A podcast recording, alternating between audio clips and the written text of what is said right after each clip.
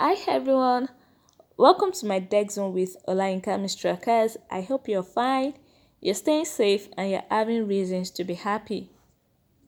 So, this episode is all about emotional intelligence and it's quite different from the usual because it is longer and it's divided into two segments.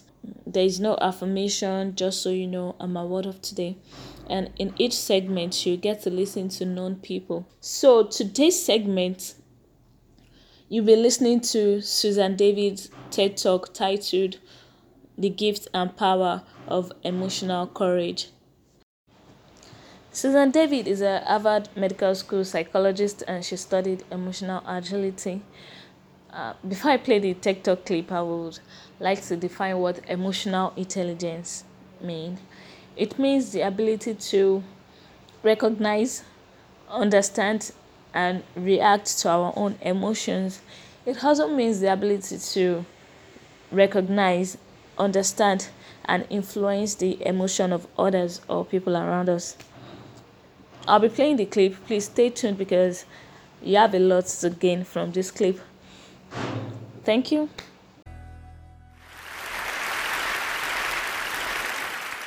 Hello, everyone. Sawubona. In South Africa, where I come from, Sawubona is the Zulu word for hello. There's a beautiful and powerful intention behind the word because Sawubona literally translated means I see you, and by seeing you, I bring you into being. So beautiful. Imagine being greeted like that. But what does it take in the way we see ourselves, our thoughts, our emotions, and our stories that help us to thrive in an increasingly complex and fraught world? This crucial question has been at the center of my life's work because how we deal with our inner world drives everything, every aspect of how we love, how we live, how we parent, and how we lead. The conventional view of emotions as good or bad, positive or negative, is rigid. And rigidity in the face of complexity is toxic. We need greater levels of emotional agility for true resilience and thriving. My journey with this calling began not in the hallowed halls of a university, but in the messy, tender business of life. I grew up in the white suburbs of apartheid South Africa, a country and community committed to not seeing, to denial.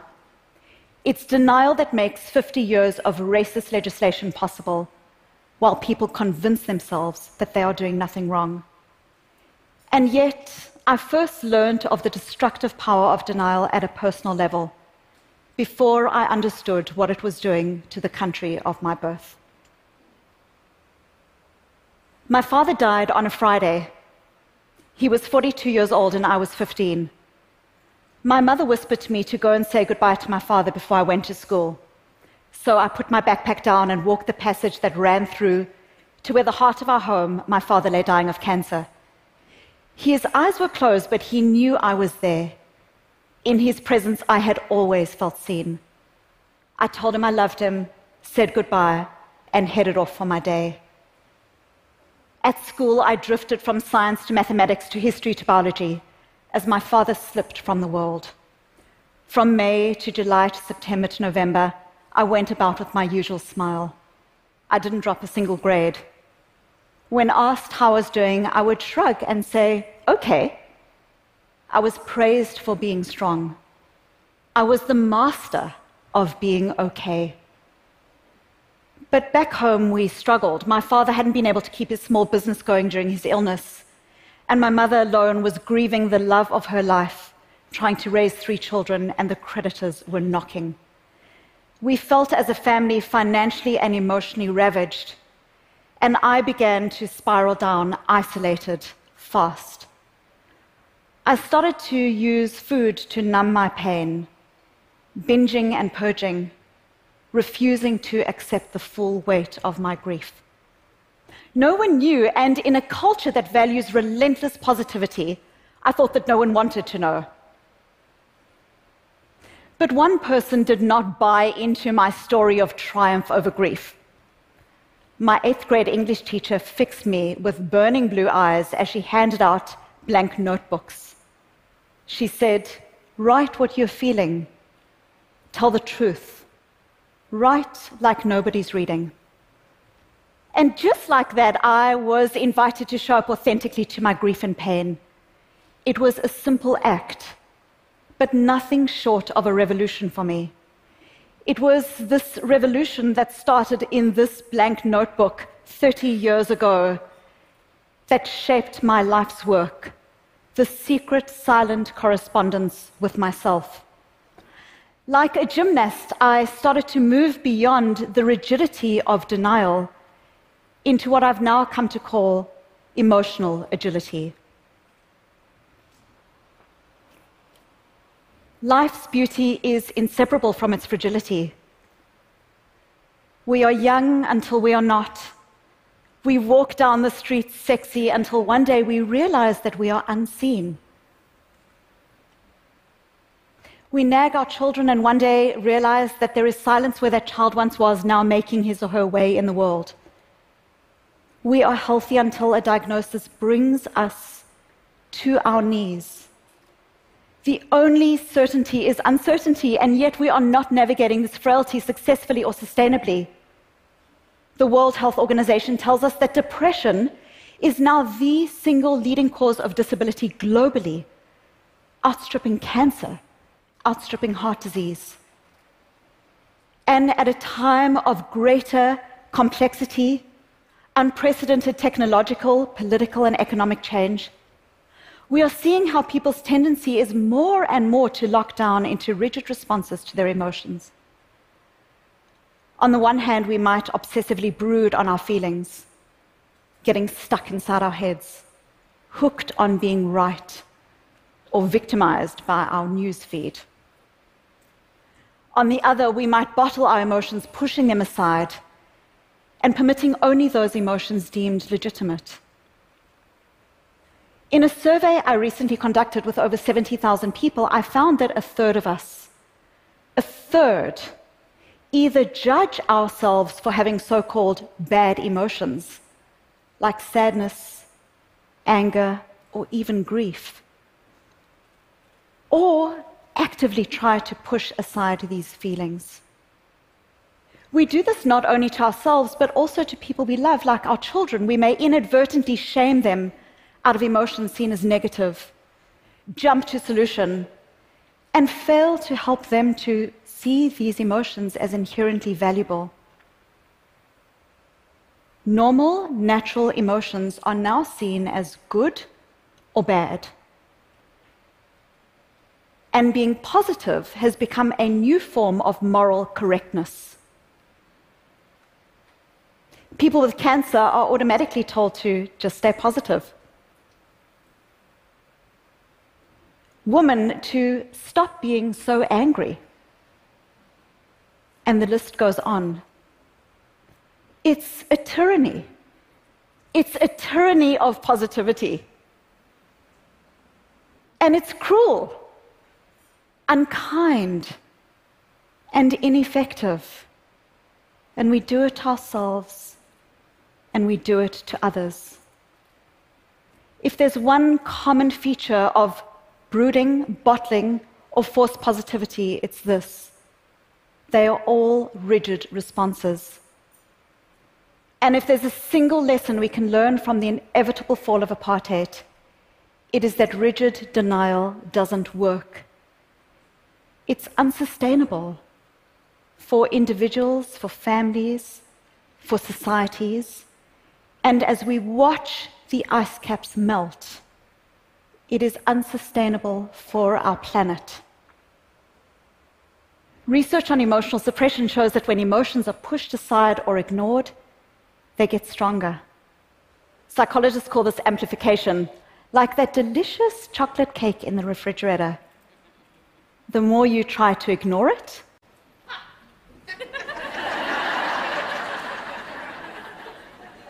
the greater its hold on you.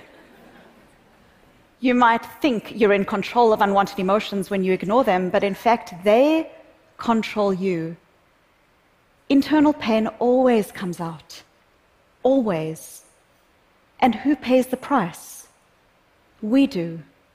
Our children, our colleagues, our communities.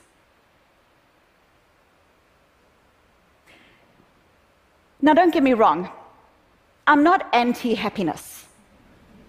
I like being happy. I'm a pretty happy person. But when we push aside normal emotions to embrace false positivity, we lose our capacity to develop skills to deal with the world as it is, not as we wish it to be. I've had hundreds of people tell me what they don't want to feel. They say things like, I don't want to try because I don't want to feel disappointed. Or I just want this feeling to go away. I understand, I said to them, but you have dead people's goals.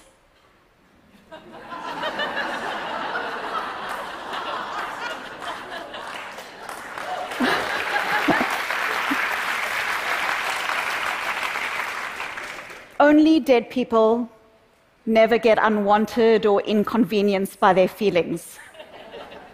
Only dead people never get stressed, never get broken hearts, never experience the disappointment that comes with failure.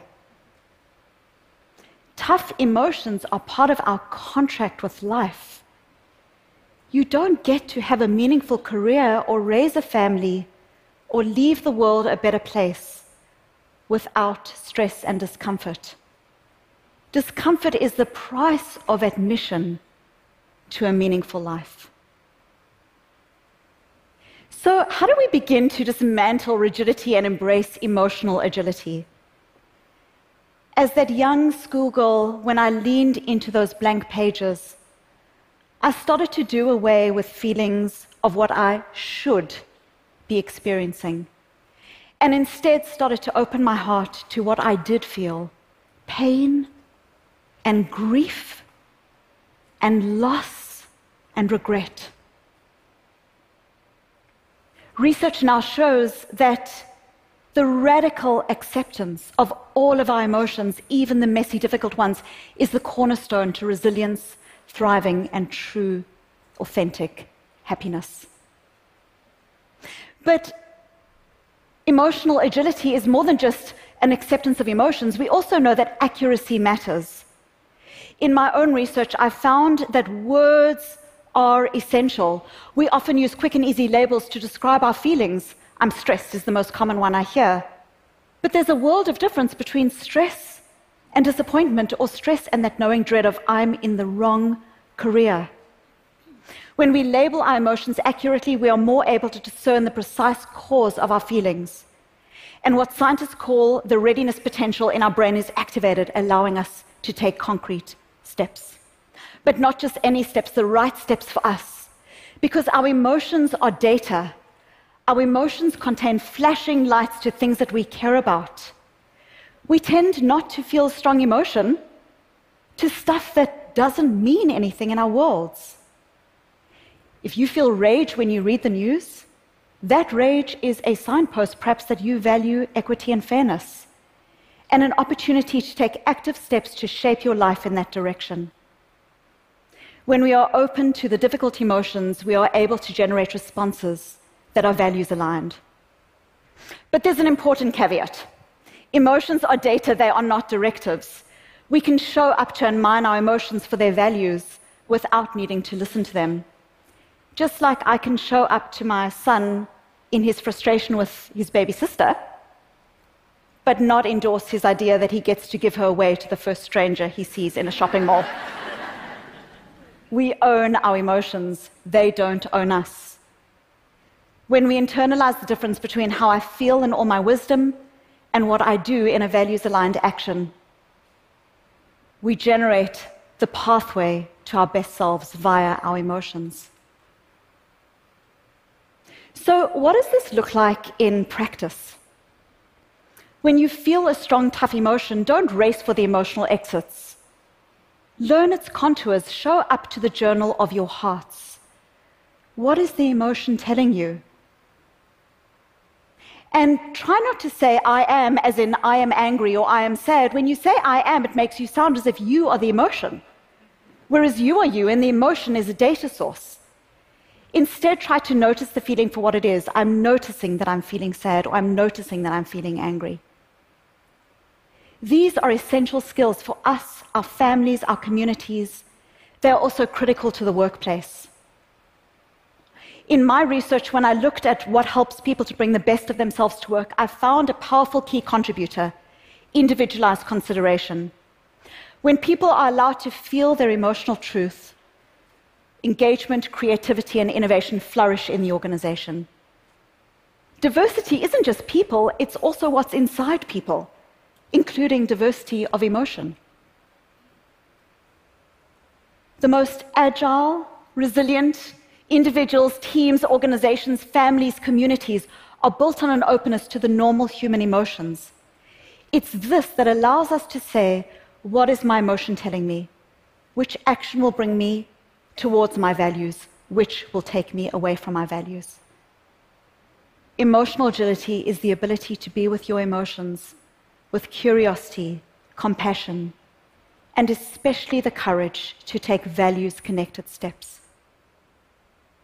When I was little, I would wake up at night terrified by the idea of death. My father would comfort me with soft pats and kisses, but he would never lie. We all die, Susie, he would say. It's normal to be scared. He didn't try to invent a buffer between me and reality. It took me a while to understand the power of how he guided me through those nights. What he showed me is that courage is not an absence of fear. Courage is fear walking. Neither of us knew that in 10 short years he would be gone. And the time for each of us is all too precious and all too brief. But when our moment comes to face our fragility in that ultimate time, it will ask us are you agile? Are you agile? Let the moment be an unreserved yes. A yes born of a lifelong correspondence with your own heart. And in seeing yourself, because in seeing yourself, you are also able to see others too.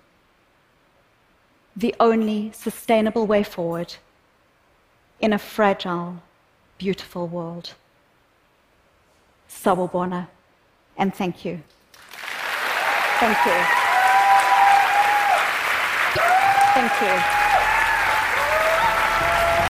So, I believe you love what you heard and you got something from that. Thank you for staying this far with me. I hope to see you next week. And uh, with love and everything nice, I'm telling you goodbye.